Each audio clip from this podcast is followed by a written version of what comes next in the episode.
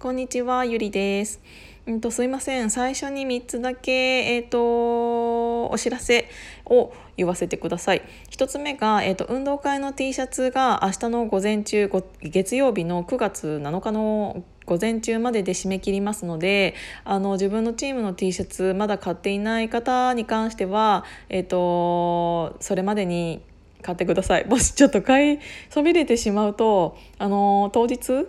あの自分だけがチーム T シャツがない感じに ちょっとかわいそうな感じになっちゃうのでっていうのとあと注意があの自分のチーム T シャツ以外のチーム T シャツを買ってもいいけどあのそれはあの当日はややこしくなるのであのあの人ダウトみたいな感じになるので。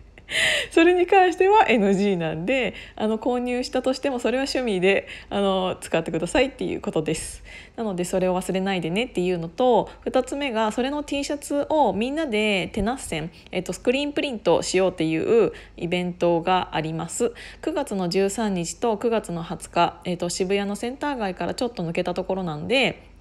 お時間ある方は来てください。で、えーと、9月13日に関してはもう、えーと、来たいって言っていただいている方が多数いらっしゃるので、えーと、締め切りまして、えー、と9月の20日11時からの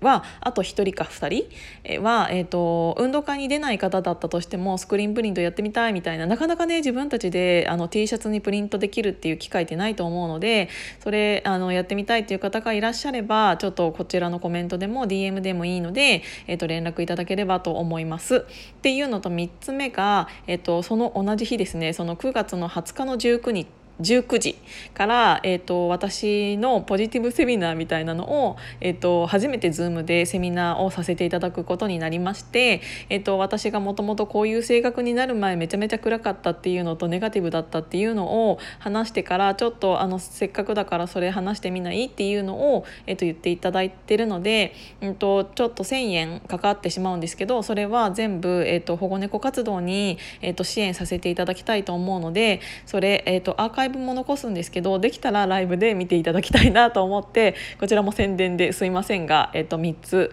えー、とお知らせさせていただきました。っていうのと,、えー、と今日お話ししようかなって思ったのが、えーとね、妹の話なんですけどっていうのは、えーと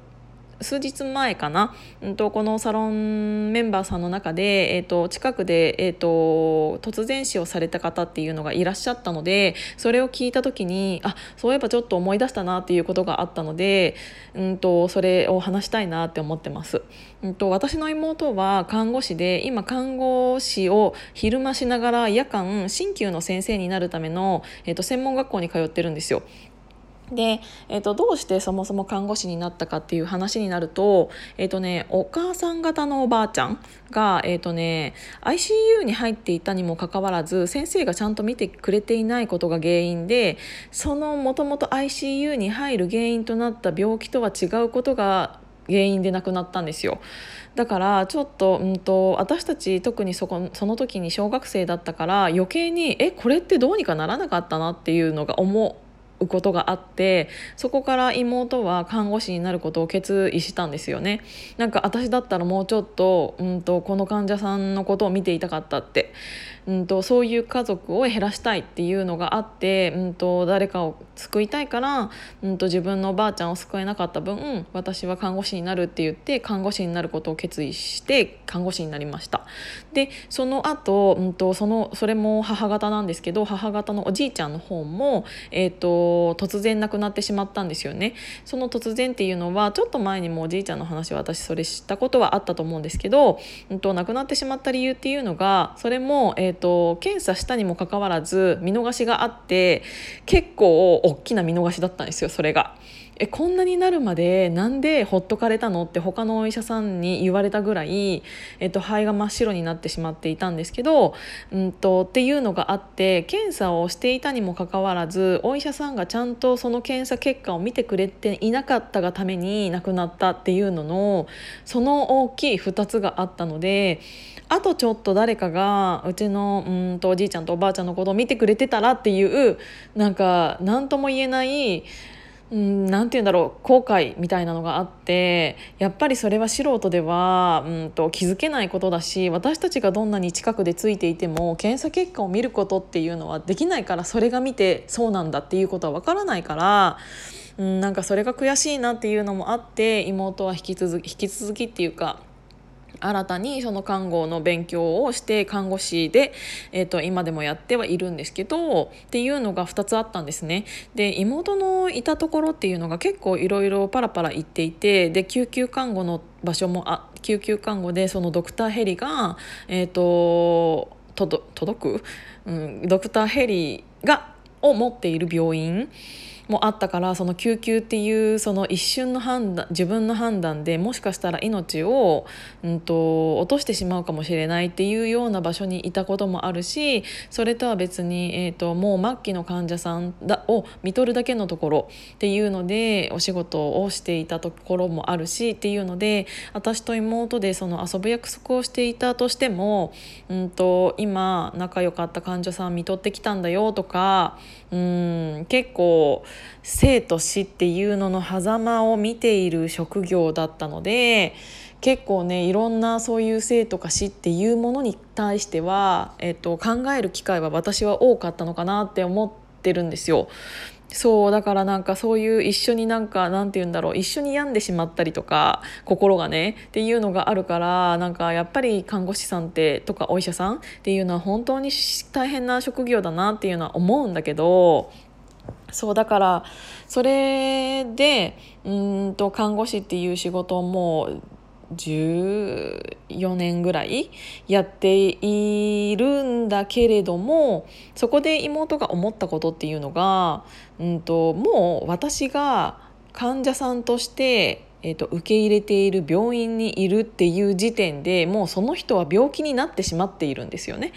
えーとどんなに私が頑張ってその人の看護とか介護とかをしたとしても、うんと、正直治らないことが分かっていたりとかもうすでに病気になってしまっていてっていう人を見ることが多かったからこそ余計にそうになる前の、うん、と健康っていうのを守ることって本当に大事なんだなっていうことに、うん、と気づいて私はできたらそう病気になる人を病院に来る人自体を、うんと、一人でも減らしたいっていうのがあってうん看護師は引き続きやりながらなんだけど、えーと、健康で少しでもいるためのうんお仕事っていうのに就きたいっていうのでその。料理食べるものの勉強をしたりとかそういう中で、えっと、一つ資格を取る取りたいって言って鍼灸の先生になるために今はその夜間の学校に行っているっていう形なんですよね。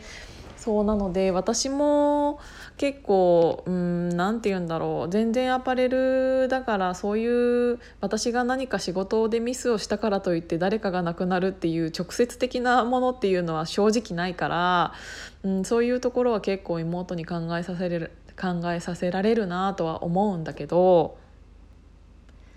やっぱりうんと自分ももう37で妹だってその2つ下でってなったら親だってその分うんあの年取ってるわけなんでいつまでも健康でいてほしいけどその健康寿命をどのぐらい伸ばせるかって結構私たちにもかかっているなって思うからうんせめてうん年齢だけね長生きするっていうよりは本当になんかいつまでも旅行に一緒に行けてとかいうあの自分の足で歩けてっていう年齢を増やしてほしいから一緒になんかえー、と実家に帰った時でもその健康の話とかこういうのを食べた方がいいよとかこういう運動だけはしといた方がいいよとかなんかいろいろねなんか言いながら結構家族でそういうことを話す機会っていうのがすごく多いんですけど本当になんか当たり前のことだからこそで毎日食べるものだからこそ毎日の運動をしているからこそ守れるものっていうのってすごくたくさんあると思うしなんなら特別な日よりも、うんと、毎日の積み重ねで自分自身っていうものが出来上がっていくのであのー、ねできるだけその健康寿命っていうのを伸ばしたいなって思うし自分もそうだし親もそうなんだけど自分がそれを頑張ることによって親も、えーと、そうに思ってもらえたらいいなと思って、うんと、引き続きいろいろ考えて行動していきたいなと思います。じゃあ、えーと聞いていただいてありがとうございました。